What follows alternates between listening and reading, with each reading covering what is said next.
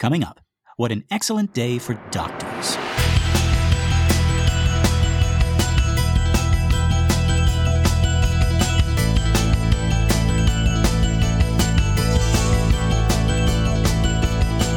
Well, howdy, folks, and welcome to minute 35 of The Exorcist Minute, a show where we endeavor to examine, extrapolate, and excavate The Exorcist minute by terrifying minute. My name is Lester Ryan Clark. And I'm Keenan Diaz. And we'll be your holy guides on this journey through what some have called the scariest movie of all time. Okay, so our minute begins with Dr. Klein shouting, At least we think it is. And it ends in the middle of Chris asking, Do you think I should take her to a psychiatrist? Hmm. Now, I don't know about doctor's etiquette, or maybe the etiquette of doctors in the 1970s, but this guy comes off as really smug and sure of himself. And I was trying to figure out whether that was because he's talking to a woman or maybe because we, the audience, already know he's wrong. Um, and these are both things I want to talk about. Yeah, we assume that he is. He comes in, he's got this what looks like a giant desk, right? right? And he has to come in and he flings his um, his coat off and he puts it in there. Yeah, everything in the office is made to you know give him power that that is typical of any kind of office, I suppose. Uh, yeah. But yeah, I don't know if we have many office visits like this anymore that are where we're sitting down talking about diagnosis in an office in front of this giant, like I don't know, Mr. Burns desk, right? Yeah, yeah. It seems like nowadays it's more it's more cozy. They're on the same side as you uh, uh, with the desk, oftentimes, right? They're sitting down with you, right. Um, or they're behind a computer, and you understand why they're doing it because they they're doing work to help you, as opposed to having this giant thing to separate themselves from you in front of all their goddamn diplomas, your fancy college Jeez. college papers back there. like like nowadays nowadays like again like we're talking about aesthetic we're talking about like colors and orange and blue and and you know calming greens and and you know uh, sterile you know clean whites and, and stuff like that in in hospitals and then also you know giving uh, uh, people in the waiting rooms you know things to do things to keep their their brains occupied. I also think yeah Dr. Phil on and uh, Family yeah, Feud on in the waiting room right. And I also think like another little addition to that is just how doctors have uh, have learned or, or, I guess decided how to like present their you know diagnoses like w- in an office. Like like now it's like hey you know it's like yeah like you said uh, Keenan like we're on the same level. I'm here to help you. Like I'm you know I'm going to you know walk you through this process and make you feel as safe and comfortable as possible. This one it's like I know more than you. Look at all my diplomas. Look at my shiny red car. Look at my huge ass desk. I you know I have all the knowledge you know fuck you, your daughter has a disorder of the nerves. She's real weird. yeah. and I should know, I'm a fucking doctor. Look at these things. Yeah, I think you're always, you know, you're always designing your spaces to fix the problems of the previous generation, right? So, yeah. So I'm sure at some point there was um, a lot of, you know, before the 1970s in this Klein style doctor, it's like a lot of people who, like, why should I even listen to a doctor? Who cares? Mm. Why don't I, why don't I do the things I used to do back home in my small town, you know, mm. with, with my, my, like Mary Karras, right? Right. She's right. like taking years like, oh, the doctor says I should do this or that. Oh, who who cares about the doctor says? What do yeah. they know? He doesn't have a big desk. right. If he had a fake ficus and a big desk and, then maybe I'd give him a uh, listen. Uh, yeah, diplomas in Latin on the wall. Yeah. I like that. Yeah. So like, yeah, like history, you know, we, we learn as we go. It's like, yeah, we fixed the problem that we were having in the last era, the last mm-hmm. generation. So yeah, we need to, we need, we need doctors in the seventies to be more powerful and authoritative and, and, you know, speak with, uh, with, uh, what is it? Ethos, right? Rather than pathos. Oh, um, yes. Uh-huh. Mm-hmm. Yeah. And um, now they now yeah they have design spaces where we're we're working together for your mm-hmm. care as opposed to me working on you and your body. Yeah. We're working together and uh, it's natural and there's real ficuses and and there's murals of nature and greenery and, and mm-hmm, the mm-hmm. ocean on the walls instead so of much just life you know, so much yeah. life here yeah, we're yeah. we're trying to take care of the whole body here um yeah, yeah. and my first time I went to a therapist um mm. I was I was weirded out that she didn't want me to call her Dr. Green I was like what huh. I was like what about doctors no no no no don't call me that wow and here we have yes Harold E. Klein, M.D. Yeah. on his desk in the big, you know, the um, the big nameplate, the gold nameplate. Very Mr. Burnsy nameplate. yeah. there's probably a trap door in here somewhere. I was gonna say, I was. It's like when a when a patient asks too many questions. ah, yes, it's so nice of you to hear these questions. Uh, so would you mind taking one step to your left? oh God. Ah, okay, so going back to this this um, we are predisposed to um, to feel a certain way. I think about Dr. Klein. Mhm. Um, you know, it, it's this trope of like, in, especially in horror movies or in any kind of like fantastical um, movie where something supernatural is going on, something extra special that like science can't explain. Like whenever we're presented with a scientist, with a doctor, with a, a policeman, a person of authority, whatever. But you know, talking about The Exorcist now, right? We're sitting here, we're looking at Dr. Klein, and we're like, look, we know this isn't normal. We know it's supernatural. We saw the trailer. We waited in line with our friends for four hours. At this point, we've heard stuff from our friends. We've seen stuff in the movie to the point where we know this guy is completely in the dark. We, the audience, are more clued into what's going on. Nobody, nobody in the audience is sitting there like, oh, maybe it is a disorder of the nerves. Which, by the way, the most 70s ass assessment of mental health that there ever was. But my okay, my question, Keenan, is why do we seem to have the requisite scene where a skeptic or a common sense person is trying to explain away the thing we as the audience know already is a supernatural occurrence. Like we see it in horror movies. We see it in fantasy uh, types of fantasy that involve like the real world mixing with the fantasy world. There's always a skeptic whether it's a doctor a police officer a parent a teacher. M- like maybe i'm answering my own question here. Mm. someone someone of authority whom we know is wrong. And so maybe in this instance we can feel like smarter than them but also like if they're figures of authority, like doctors and fathers and mothers and teachers and police, people whom we trust to protect us and who are supposed to know more than us, so, you know, to keep us safe, well, now we feel like we're completely alone. The police can't help us. Our parents can't help us. The doctors can't help Chris here. So I guess it's like a one two punch. It's like, ha, I'm smarter than this doctor. But then it's like, oh shit, I'm smarter than this doctor. yeah, that's a good point. Yeah, it's, it's both of those things. It's not. It's not. Ne- it's not necessarily um, just in the horror or supernatural genre, right? So, say it's a murder mystery, Right. there there would be like, um, you know, the the seasoned cop who would say like, oh well, this you know this is a really open and shut case. It's clearly the guy that we think it is, right? And then our hero detective would be like, I don't know, and we of course would know. Of course, it's not a simple. It's not a simple Right. case. It's not the um, the jealous husband that we're told is the is the main suspect. We it must be something more complicated, or else why would why are we here, right? Yeah. So it must be something more complicated than disorder of the nerves. Yeah, no one's sitting there going. Oh yeah, my uh, my uncle's girlfriend had a disorder of the nerves, just like this, right? Yeah, and there's also this um, there's also this period that a lot of screenwriters will talk about early on. Um, Mm. The Exorcist kind of has a long first act because Yeah. we have this like um, this prologue with Father Merrin first, and then we have to introduce two main characters, um, right. Father Karras and Chris. So it's a long, long 1st Mhm. act. Um, Mhm. It takes it takes a while in, in a way that like an executive today at a studio would probably be like, this we have to cut out twenty minutes of this beginning. Yeah, yeah, yeah. But a first act moment that screeners talk about is this call to adventure, right? Mhm. And you hear about uh, that all the time. It comes from like Joseph Campbell monomyth mythology and his Right. anthropological studies of myth, and um, and it's like this. Um, the the hero or the heroine is presented with this this opportunity, right? And they're so like, "Hey, do you want to come and be an adventurer with us, Eh, or do you want to come join our gang, or do you, um, you know, Jim Hawkins, do you want to go on the pirate ship with um Right. with uh, oh, what's his name? Uh, Long John Silver. Long John Silver. Jeez. Oh gosh, I don't know what I was going to Captain Captain Crunch. Captain Crunch. So do you want to come on the, on this journey with Captain Crunch? And like I want to go on a journey with Captain Crunch. you prefer to go on a journey with Captain Fuck Crunch. Treasure Island. like, oh no, there she blows. It's all berries, boys. Be careful. See, and then and then if we if we get swallowed by a whale, Mm. well, the ship is going to cut the roof of the whale's mouth. Why the hell do, do does Captain Crunch cut the roof of your mouth? It's it's Why not like designed like any like like differently from any other cereal, right? Right, it's not made of glass particles. You know, real Right. sand Yeah. from the bottom of the ocean. It's But- just I don't know. Um, I do love me some Captain Crunch though. anyways, where the hell was I? So like Jim Hawkins, like Yes.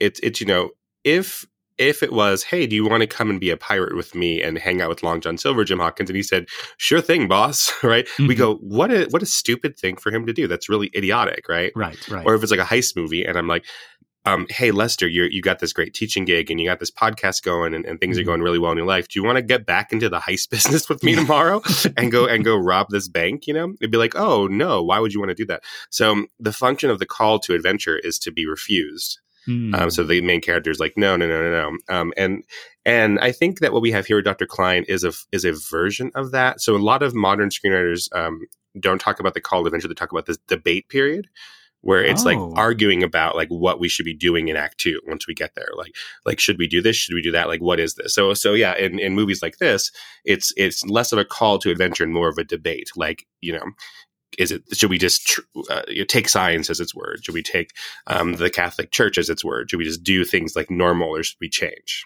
Interesting. So so you're saying that the the call to adventure element has been transformed into into this more modern version, um, this debate? Yeah, or? I think that people just it's just more applicable a little bit. Like so, not all stories are about literal call to adventure. So then, what is it mm-hmm. when it's like something like this, where it's not that? Um, I mean, again, with this, we have an issue because we have two or three main characters, so we're not sure right. who it is, right?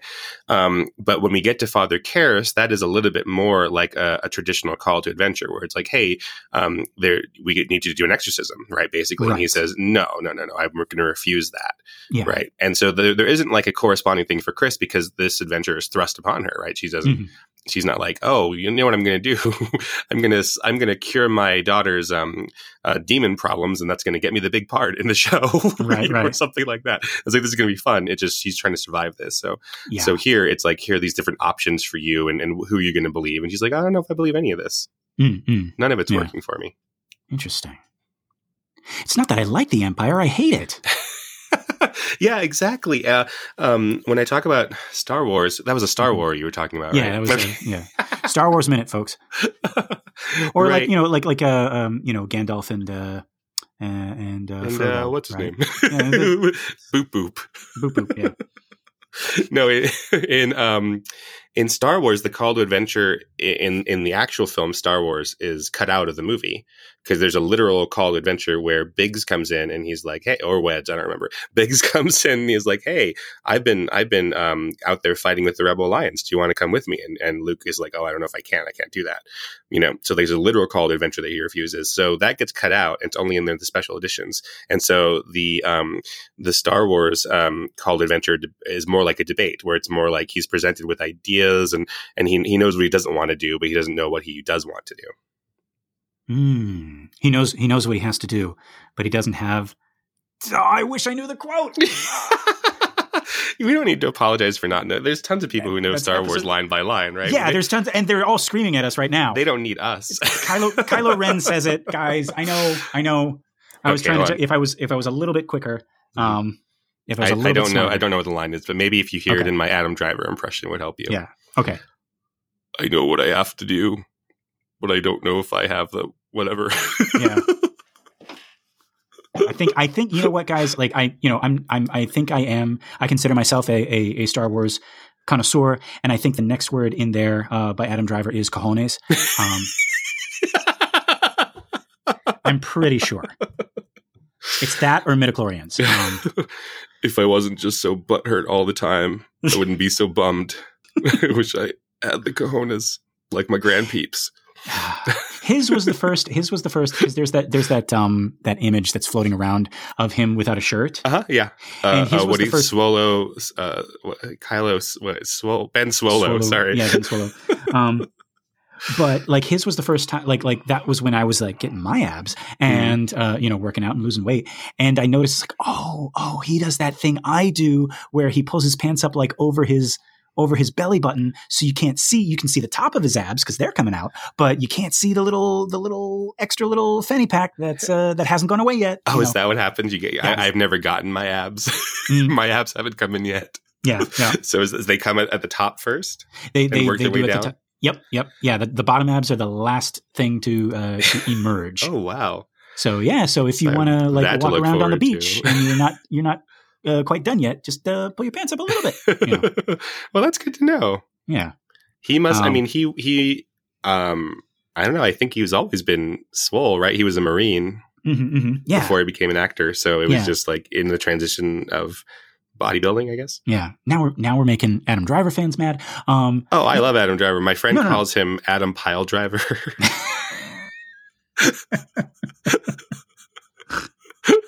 That's her movie star crush is Adam Driver. oh wow, I love him too. Like like I I I have great respect for uh, people who can do like really dramatic roles and mm-hmm. really comedic roles and you know jump back and forth uh, like that. It's and and he is he is a really good actor in everything I've seen him. uh, yeah. in. In yeah. in Marriage Story, where he he he nails those ordinary people type scenes, but with a um with his Kermit the Frog voice, it's really great. don't you don't you ever talk about my father again like that? Mm. I'll never catch you talking about my father again. Mm. Great, he's wonderful. There's a there's a brilliant SNL skit where he is. It's like um, it's like Meet the Parents. It's like uh, parents come in to talk about their careers at school, Uh, and he's an old timey like oil baron. yeah, He talks about like like crushing his enemies under his feet. It's like very Mr. Burnsy. yeah, he really goes all out with that makeup too. That's very funny. Oh yes, yes. Uh, speaking of Mr. Burns, okay, so Oh, um, yeah, we got this Dr. Mr. Klein Burns here. here. yeah, um, yeah. So okay, I guess another possible reason for this guy's smugness, I'm talking about Dr. Klein here, is that he's a man and Chris Mhm. is a woman. And this was a Mhm. time when women were simply not heard or listened to in the doctor's office, let alone taken seriously. Right. Um, I'm not saying that everything is fixed now and we're all okay. Uh, I'm just saying that it was much more so uh, in the 1970s. Um, Yeah, yeah. There's still work that people are doing. Like doctors are still having to be trained to listen to women today. Um, uh, but I think the presumption was back then that the, that that wasn't even something you'd want to try. There's no reason to. right. Yeah, and there there's still uh, I hear about doctors retraining like how to work with um, people of color and fat people, uh, you know, and have different um, you know changes in their in their bedside manner about that. Um, there's like an, an alarming number of polls where um, med students and some doctors uh, answer true to the true or false statement that like do black people have thicker skin than white people. Oh my God. And there's you know uh, the, the like doctors? yeah, and, and med students and doctors, and the you know the the right percentage would be zero because that's just not true. But then it leads to all this these issues where they're they're assuming that you know that if a black person is um, experiencing they think that they experience less pain than white people and therefore need better care, and then Oh all these you know awful um, repercussions from that. Yeah, I was reading another like uh, article, um, and and I can't, I don't have it here with me, but just uh, uh, you know, speaking of uh, people of color as well, you know, and women of color also. Like, Mhm. let's uh, like like imagine in the 1970s, not just being a woman, but being a woman of color, and just not having any say at all in your your like physical health when you're at the Mhm. doctor's office because like anything you suggest it's like hey doctor i think you know uh, this might be or this is my my case history or this is my Mhm. um, these are my symptoms and like just them just not listening like Right. it's god, god it, it must have been so ah, freaking hard um and again Right. like we have a we have a, a long way to go we have we have lots of work to do still um but yeah like that this scene kind of like you know screamed at me that uh, yeah this this doc is not um is not hearing uh, uh chris um, Yeah. and so uh, I want to read to you guys from an article uh, titled Medicine and Wife Abuse in the 1970s. Mm. This is from the National Library of Medicine website. Um, and it's actually uh, part two of a series of articles of the history of uh, like nursing and domestic violence. Um, so, so this is it right here. So, and folks, uh, before I read this, just a you know a, a trigger warning. Uh, some of this stuff is uh, really really heavy, um, in involving like violence and stuff like that. Um, okay, it starts out. In a letter written in the early 1970s, one battered woman described the medical neglect she encountered after a series of excessive beatings by her husband. These beatings included being whipped, thrown on the floor, kicked in the abdomen while pregnant, and hit in the head, chest, and face. After finding no support from local clergy, the clergyman told her to be more tolerant and understanding and forgive him the beatings just as Christ, uh, Christ had forgiven uh, me from the cross. She turned to her doctor for help. She reported, I was given little pills to relax me and told to take things a little easier. I was just too nervous. I did go to two more doctors. One asked me what I had done to provoke my husband. Fuck you. The other had asked if we had made up yet. This story was reported in feminist activist uh, Del Martin's groundbreaking expose of domestic violence in 1976, Battered Wives. The survivor's story is consistent with accounts from thousands of other abused women at the time. I'm sure it is. Oh my God. so, uh, oh, were you going to say something? No, just that the Exorcist. So, yeah, so in a lot of ways, the Exorcist is a time capsule for the society that created it, and we have Yeah. you know an unhelpful doctor here. Um, you know, in I was you know I was, was going to say something, something. You know, it's a demon. It it's a fantastical demon um, problem that they're having, but you Right. know we have doctors who are doing much worse in much worse real cases. Yeah, yeah. I do like. I mean, I think somebody commented uh, on on that, right? Like the idea of like using fantastical stuff, like especially in horror, using like monsters and demons and ghosts and everything like that as a way to make a commentary on like what's really really scary in the world. And this could be uh, maybe uh, you know as much as like The Shining, it, you know, uh, it, it, could be a commentary on domestic abuse and things like that, and alcoholism uh, certainly. Mm-hmm. Um, you know, this could also be a, a commentary on how far we we have to go when we're talking about like doctors listening to their patients or mm-hmm. you know um, uh, female patients uh, specifically. Yeah systemic change is needed.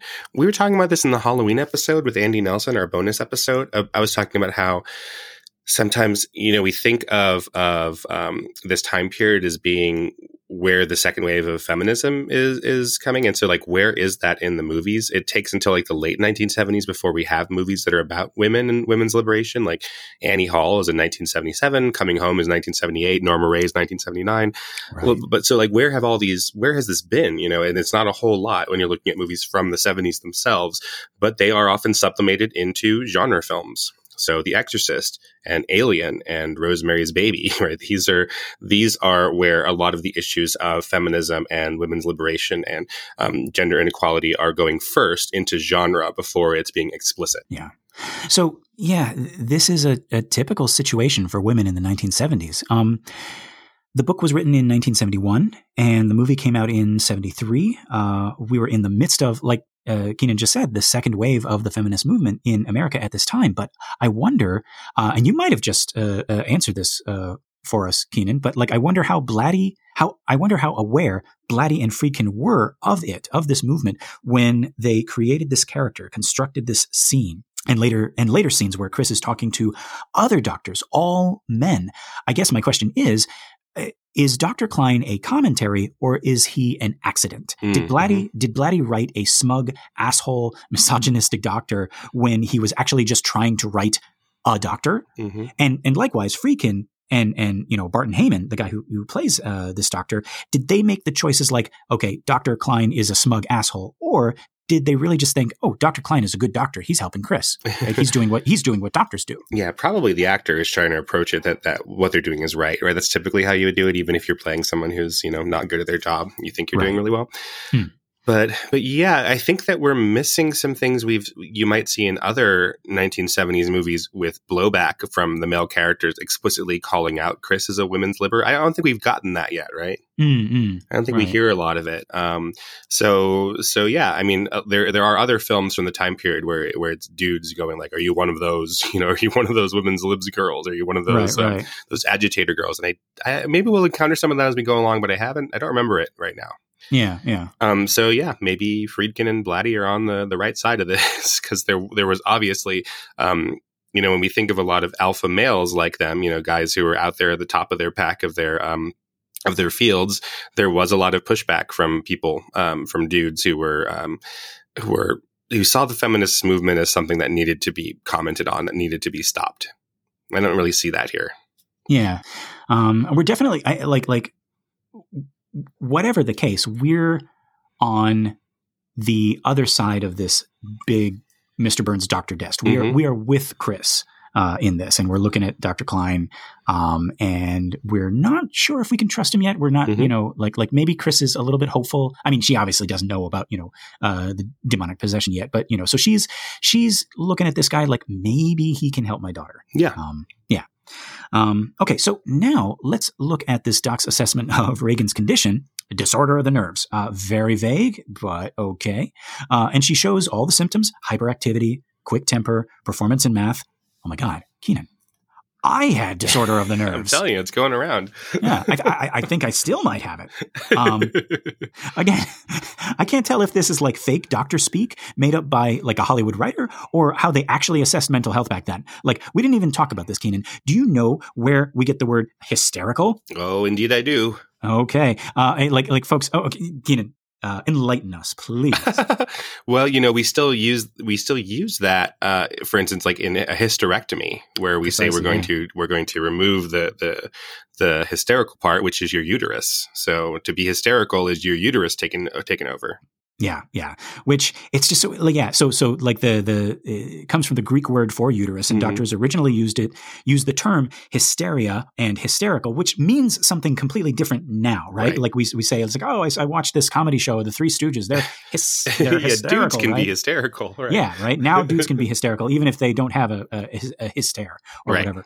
Um, uh, like, but it was very specific to uh, uh, women as like a catch-all diagnosis for any problems that they were having. Right. You Mhm. look back at those like old movies, right? You look back at those old movies where men would like haul off and just slap the woman because she was being hysterical, right? Mhm. Or or they would say it's like now don't go flying in, into hysterics over this thing, right? So- Yeah, um, you know, and Freud and people of his ilk would, would try to um, cure women of their hysteria with what were essentially sex toys. You know, maybe they didn't necessarily know that, but they would use like vibrators and, and things like electroshock on the on the genitals and vibrations to cure women of their hysteria. Um, bec- and you know that was seen as uh, well. I was going to say perfectly no- normal. It wasn't necessarily wait, seen wait, as wait, wait, normal. wait, wait. Okay, like, pause, pause, It wasn't pause. Just- mainstream. Yeah. okay, just a 2nd Mhm. You said you said two things. oh God. what Um, did I say? you, you like and you're talking about sex toys Uh-huh. um you said said vibrations Uh-huh. i was like okay and then you said electric shocks Yeah, you, you double checked me on that, but yeah, I believe so. okay all right i'm just it's like you know like normal sex toys like vibrators Well, and electric yeah, I shock- mean these were these were like you know the the 1890s versions. Okay, of them. okay. So I mean, I wouldn't say that they were safe. it doesn't sound calming or fun at all um, you know, this will make you less stressed you know, um, I've talked to some of my students about that. You know, in old movies, it, women used to faint all the time. You know, Hmm, mhm, they'd be upset about something and they would just faint, and that seems to be not entirely a creation of the media itself. Um, it seems that women did faint at higher rates back then. Um, it was part of the culture, right? When women when women were expected to faint if there was something emotionally bothersome to them, um, they tended to faint more. So you know, the, Hmm. the, all of this goes together. So I'm not. I'm, obviously, these are these diagnoses are invention of of men. So I'm not saying that Right. women were were making it up, but it was you know internalized. You're told constantly through books and movies, you know, and that kind of thing, but also just by doctors and scientists that you know if women get too upset, they're just going to faint at any given time. Right. Right. So we're not saying, so just to clarify, folks, we're, we're not saying that like women back then were more prone to fainting. We're saying that like society told them they were more prone to fainting. And like, like if so society tells though. you, yeah, and yeah, so they did, They did. right, yeah, yeah. It's like if society tells, you know, uh, men that, you know, every Thursday, um, they're going to quack like a duck, um, when, you know, when they hear the, um, when the ice cream van, uh, comes by. and like, if you, if you get it, like, yeah, you can, society, like, like we can, we can, trick our, our you know brains into doing anything. So Mhm. yeah, this is just an an unfortunate like psychosomatic like like you know it's like well that's that's what they're supposed to do. Right, do, just you know? culturally. Yeah, yeah. Um, so okay, all right. Disorder of the nerves for which this guy prescribes 10 milligrams of Ritalin per day. Now, Ritalin, as early as 1955, was commonly prescribed for ADHD. And it's weird looking at the history of ADHD, there seems to be a huge gap in research and recognition between 1955 and 1980, which puts our exorcist smack in the middle. So I guess similar to knowing that cigarettes cause cancer, but still doing it anyway, ADHD was at this time as mysterious as uh, disorder of the nerves, Mhm. or or even oh, I don't know, demonic possession. Um, and I'm not saying it's it's akin to demonic possession, but I'm saying like we knew as much about it as we as we knew about uh, something like as mysterious and supernatural as demonic, demonic possession. Um, There's a version of this movie where Dr. Klein comes in and he puts his feet on the desk and he says, Well, your daughter is clearly possessed by an ancient Mesopotamian demon king of the Southwest wind variety. yes, it's very common. We get it all the time, more often than you'd expect. Now, here's some pills. Just give these to her and tell her to stop being such a hysterical broad. Yeah, and he's got his. fe- and He doesn't have his feet up literally, but like he's got his arms. He's doing that thing where you're lying back in a in a rolly chair and getting putting your arms up Uh, and resting your head there, like we got this all solved, chicks. Yeah, I actually, I actually had to rewind and check because I was like, I swear his feet are up because he has, he has that feet up on the desk right, attitude, and I was like, okay, his hands are in the back of his head, right. but like his feet, no, his feet Like are not like up. Like I Ferris Bueller planning his day off, right? Yeah. He's like, "This is easy, Cameron. We got this." Yeah. Oh my god. Okay, so now I think we can also look a little at the visuals of this minute. Lots of stuff to look at here. Firstly, so this is a, like I was saying at the top, this is a weird office. Mm-hmm. Like if that's what it is, it's it's very open. Um, at the top of this minute, we see there are at least two doors leading into the office. Dr. Klein leaves what I assume is the you know the examination room or whatever uh, room we decided that was, um, and he enters through one door while the camera follows through another open door. And we have what looks like a long meeting table between us and the characters at first. And then we cut, and now we're closer to them. Uh, as Klein takes off his coat and he sits down, we follow him so that Chris is now out of frame, and we appear to be sitting across from Klein with his desk between us, as if we are the patient or, or the parent. Mm-hmm. Um, uh, he rattles off Regan's symptoms, like I said, right? Hy- hyperactivity, quick temper, poor performance in math, to which Chris chimes in. She's like, Yeah, why the math? So I guess we can assume two things. One, Regan is normally pretty good at math, enough so that they would notice when she isn't. Mm-hmm. And two, Pazuzu is shit at math. how do you okay keenan how do you think that interaction went like there's a scene somewhere regan's at, at school and she's taking a test and she's like captain howdy can you help me with this word problem and captain howdy's like i'm an ancient demon i have the wisdom of the centuries at my command of course i can ah, shit, this is new math. See, he and Chris would get along complaining about the new math. right? But it gets even better because, according to my research, Pazuzu's been around as early as the 8th century BC, and mathematics wasn't even studied as a discipline until 200 years later in the 6th century BC. So, for Pazuzu, regular math is new math. Folks, the minutes of research it took me to formulate that stupid joke, I will never get back.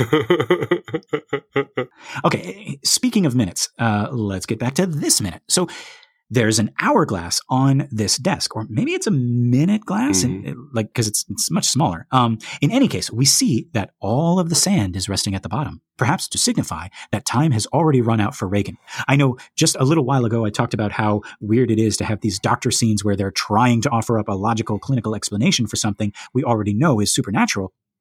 And it doesn't stop here. We go through countless invasive, exhaustive medical tests and examinations. And I think we are supposed to know, even as they're being done, that they are fruitless. Mm-hmm. This is pointless and also painful. It's hard to watch. It's hard to sit through all these tests when you know they're not going to find anything.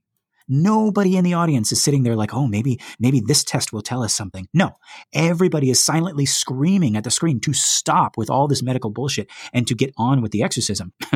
they didn't buy a ticket for a movie called The Examination. And I think this little hourglass is a little wink to us saying, hey, none of this is going to help Regan. Mm. Time is already up and again, some of the medical stuff in the film is the thing that people are most scared of when they're watching it. Yes, yes. There, you know, we hear about the, you know, the people um, throwing up in the theaters mm-hmm. or running out or fainting and stuff like that. And I mean, when I heard that anecdotally, I thought, oh yeah, like who wouldn't, you know, with all that pea soup and that head spinning. Mm-hmm. But then I come to find it's like, oh wait, no, it's actually these uh, these doctor examinations mm-hmm. that we're mm-hmm. going to get to uh, in in a little bit right. that were the most uh, unnerving for people. Yeah, before there's a lot of demon stuff happening. Mm-hmm, mm-hmm. Yeah. Um, so yeah. Also, uh, this doctor really likes cars. We got a we got a model behind him, this shiny red model car uh, behind him, and above that, two photos. Um, yeah, he really likes cars. He's a car guy. Um, and this makes me think of a really shitty thing he says later on in the book. I'm uh, I'm not sure if it's in the movie, um, but if it happens, but it happens later in the book anyway. Um, so I'll save it uh, for maximum uh, hating of this guy. All right, you're on notice, Doctor Klein. Yeah, yeah, yeah. He's got like little. He's got some toys and stuff on his desk. Like he's a mm-hmm. pediatrician. Mm-hmm. He's got like a camel and a hippo or something. Yeah. Um, but he doesn't it doesn't work to make the room feel inviting for children. No. Yeah, so it feels a little like these are his, these are his toys. They're not toys right. for children. like if Regan was in there and she was like, "Ooh, this is a really cool car," he was like, "Don't touch that. Don't touch that. Right, right. You can't. You can't do that. You can't. You can't touch that. You can't play with that. Right? These toy cars are for adults." Yes. And then cut to later, right? Like Regan and Chris have left and the nurse comes in to, you know, uh, check on Dr. Klein and he's just on his knees, uh, you know, in front of the desk on the, on the carpet and he's like, vroom, vroom. oh, you're such a cool doctor, Dr. Klein, driving your fast car. Vroom. Everyone thinks you're really cool, Dr. Klein. Yeah, and uh, Chris is listening to him, and I think it's interesting. as she sits down there and she instinctively uh, fiddles with her purse, and she pulls out a cigarette, and she's messing with the cigarette and kind of keeping it near her her mouth the entire time. Just what she did in the 1970s, I think. Yep, men didn't listen to women, and everybody smoked. because Winston's taste good like a cigarette should. Well, this is the 70s, so you've come a long way, baby. oh, yeah, yeah, yeah. Oh, my goodness. So, yeah, that that is that's all I have for uh, for this minute here. Um, Keenan, you got you got anything else? No, I think we got a lot out of this. Yeah, we did. Whew. And yes, folks, before we go, we now have a listener group for the show on Facebook. It's called Compelling Conversations, an Exorcist Minute listener group. It's a private group, but just request to join and uh, we'll let you in, and then you can be in here with us.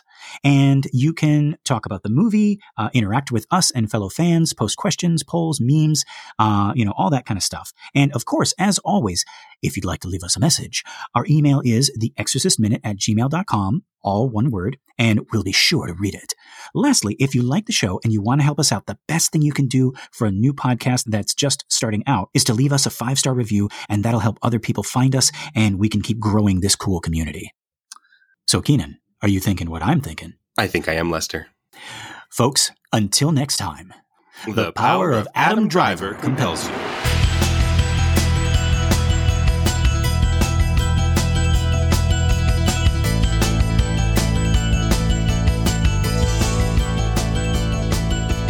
Outer space.